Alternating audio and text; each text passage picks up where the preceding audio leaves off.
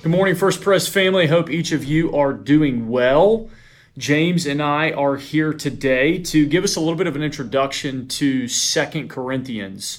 As we've said, each time we start a new book or letter in the New Testament, we want to put out uh, an episode just giving a bit of an overview, an introduction, uh, some context, as well as some key themes and verses or passages that we see in the letter uh, this upcoming. And obviously, we begun reading Second Corinthians earlier this week, and so it's definitely time uh, for that. And so, as we dive in this morning, uh, I want to begin just by James asking you this question. You know, we we just started First Corinthians. Mm-hmm. Uh, so just sorry, we just finished First Corinthians yep. a couple weeks ago. We we put an episode out looking at the context for that. Obviously, this is a letter to the same people. Yep. Uh, so, as far as context goes, uh, for Paul's relationship with the Corinthians, it's the same story. But catch mm-hmm. us up mm-hmm. real quick again. Remind us of Paul's relationship to the Corinthian church. Right. Uh, very briefly, what precipitated First Corinthians, and then also begin getting into what we see here in Second Corinthians? Yeah, great question. It is always helpful to look at the context of the letter and to think about what is going on here. Because in some letters, Paul knows them very well, and some he doesn't know them very well. And for the Corinthian church, as we were talking about last week, uh, Paul spent a year and a half planting and building up this church from the get go. Uh, we see that in the book of Acts that he went to Corinth. There was initially some opposition, and he actually had a vision and a proclamation from God Himself saying, You should stay. Uh, there are people here that I am calling to myself, and I, I want you to be a part of that work. So Paul knows them really well. He's really close with this church. He loves them dearly. And before First Corinthians, he had left Corinth and they had just begun falling away in the way they were following Christ. Uh, their actions and their patterns were going into sin, and there was division, and there was all sorts of sin there. And he wrote First Corinthians in order to draw them back into uh, a holy and righteous way, living before the Lord. And after First Corinthians, uh, there's some time Paul seems to have sent Titus. He seems to have sent some more help to the church in Corinth because he loves them. Uh, but there have also been some people who have come to Corinth after 1 Corinthians uh, who he calls super apostles. I think probably a little bit mockingly of them. Uh, they right. claim to be these better than apostles.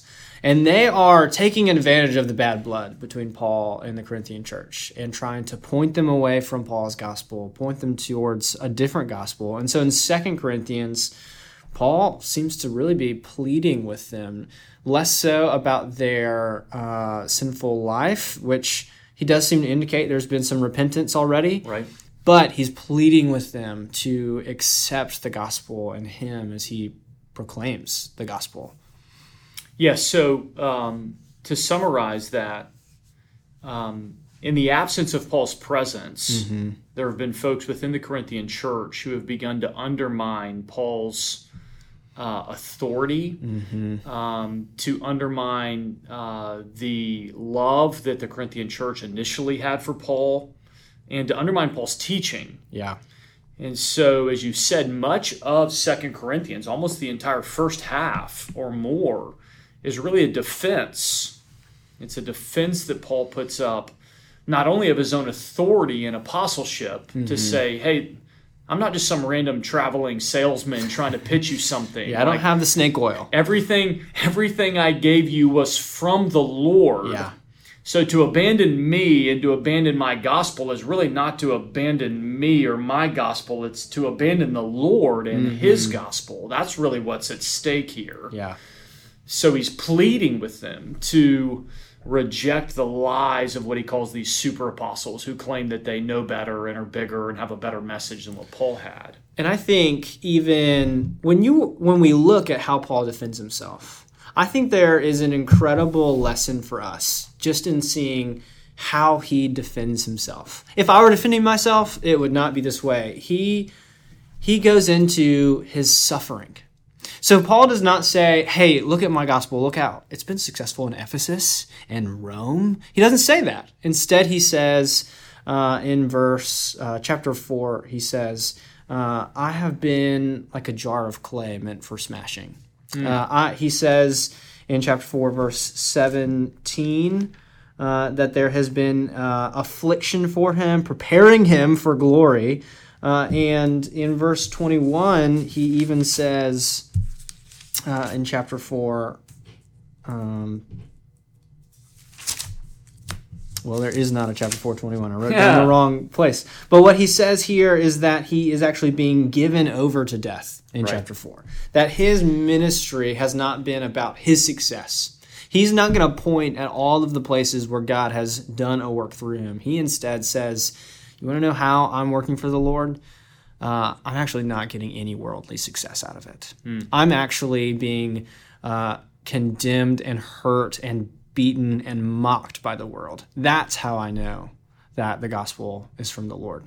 And then, secondly, he says, Let me just tell you the gospel. I mean, if you want to know what my ministry is about, if you want to know why I'm defending myself, here's what I'm saying. Yeah, Paul. Um, Paul is not interested in defending his own uh, popularity. His own reputation matters nothing to him.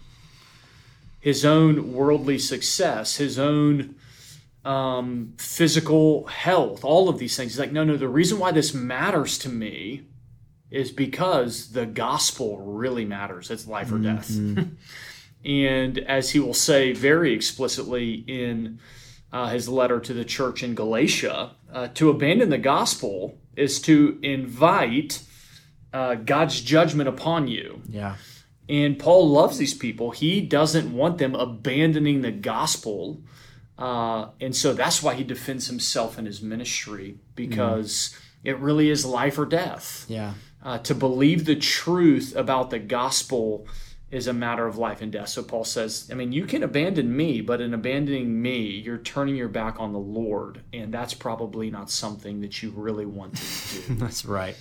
Uh, so again, it's not about Paul at all. It's not about his popularity. He's not bothered that there's people who are, uh, you know, slandering him. He is concerned about the Lord's glory, His character, the truth of the gospel, and ultimately about the salvation of the church in Corinth. Yeah. And if they turn their back on the gospel, uh, they show that they don't know the Lord Jesus, uh, which is obviously a very, uh, very massive uh, deal. You, you mentioned earlier when we were talking before we started recording uh, how Paul does, in some ways, here what he does in the book of Romans. Most people don't look at Second Corinthians as similar to the book of Romans as this massive theological treatise, but it places Paul is very clear and Yeah. concise about the nature of um, the gospel. I Mm-hmm. think you know uh, Second Corinthians chapter five is one of those places we Yeah. uh, we were mentioning where Paul really does mine the depths of the gospel and what Christ accomplished on the cross. And so fill fill in a little bit of what you were thinking as you mentioned that earlier. Yeah, one of right. We we've talked about Romans. Uh, if we we've even talked about it on this podcast, given an overview of of Paul is introducing himself to them, and to introduce himself, he gives his gospel. And here, as he's defending himself, he is defending himself by saying. Well, let me just tell you what I've been trying to tell you all along. Here's the gospel. And we see this really beautiful and clear picture of what happens on the cross. That, as Paul says in 1 Corinthians, he preaches nothing but Christ and Him crucified. And then in 2 Corinthians 5, we actually see what Paul means. When you're preaching Christ and Christ crucified, what Paul ends up saying here in chapter 5 is these wonderful verses, these beautiful, encouraging verses where he says, um, For our sake, uh, God made Christ to be sin who knew no sin, so that in Christ we might become the righteousness of God. That switch, that double grace of, of our sin going to Christ and his righteousness coming to us. And because of that, in chapter 5, we also see this verse of if, if you're in Christ, you are a new creation.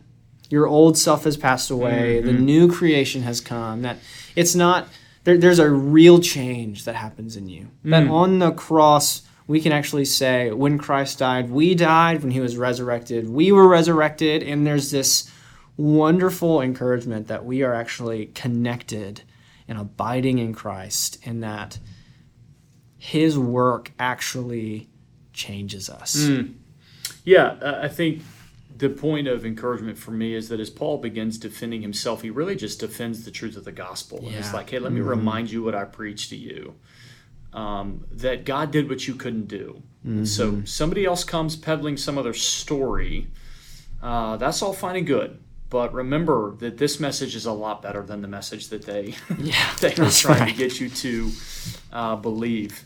As we move on towards the second half of uh, Paul's letter here to the letter of Second Corinthians, we see uh, he talks a lot about giving, and um, in context, it's really important. Yeah. Uh, it makes sense in context.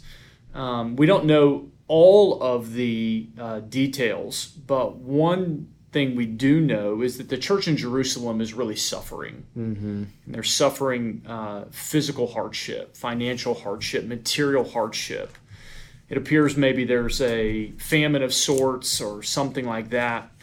Uh, but what strikes me is that Paul is perfectly okay with, and it seems to make perfect sense in Paul's mind, that the church in Corinth, a Gentile church, a long ways from Jerusalem, with no physical relationship to this church, be part of the answer of caring for their brothers and sisters mm. to the point where uh, this isn't a Hail Mary. Paul just assumes that the Corinthian church will not only be interested, but will be eager yeah. to give generously for the needs of the church in Jerusalem. And I think for me, what that says is this idea that though they don't have any physical relationship, Paul is saying to them, hey, this is actually your family. Mm. Like y'all are related by blood, by the blood of Jesus Christ. Your mm. brothers and sisters are suffering. That's right and uh, God has designed it in such a way that the family of God cares for the family of God. And mm-hmm. so you have provision, they have lack. What a great opportunity for you to model the gospel that I've been preaching to you. Mm-hmm. The Lord Jesus Christ gave out of his riches to those who were in poverty in order that we might be made rich by him making himself poor. And he's saying, now you get to model the gospel by giving out of your abundance to your brothers and sisters who are in need. Mm. Uh, this is the passage where we God where Paul uh, talks about you know God loves a cheerful giver, and that the idea of cheerful generosity is one of the marks that the gospel has taken root in our hearts. Yeah, that we become like God. Mm in that we love to give away what we have to impoverish ourselves for the sake of those who are in need. Mm. Uh, so I, I, think as we're getting into the middle chapters of the letter here, that's a lot of what uh, Paul is writing about as he writes about giving. Uh, the blessing, you know, as we see in other places, it's more blessed to give than to receive. Yeah. Um, there. Why don't you go ahead and just round out with some concluding thoughts as we as we finish up here? Yeah, I think Second Corinthians, uh, in some ways, uh, because we've got that defense at the beginning, uh, he kind of returns to his defense at the end, and, and part of that, there's that uh, thorn in his flesh passage in Second Corinthians 12. We just there's a lot of really personal relationship in Second Corinthians, and I I think that's good. It helps us to see the way Paul talks to those he loves, but he also we see that you know he loves them dearly and he his appeals remain not of you know his own standing but it's such an encouragement that his appeals are about what god does first and foremost the most important thing is always god and what he has done and so reading this letter for me is uh, I, I get really encouraged by it just as i see how paul really puts himself second he really lives out what john the baptist says of he must increase mm. and i mm. must decrease in this letter and yeah it's a really big example and probably an important example for all of us, um, especially in a day and age where fame uh, and recognition is um, the thing that we all seek. That's probably in every age, but maybe especially in a social media age, mm. uh, seeking our own following. That's just not what Paul's doing.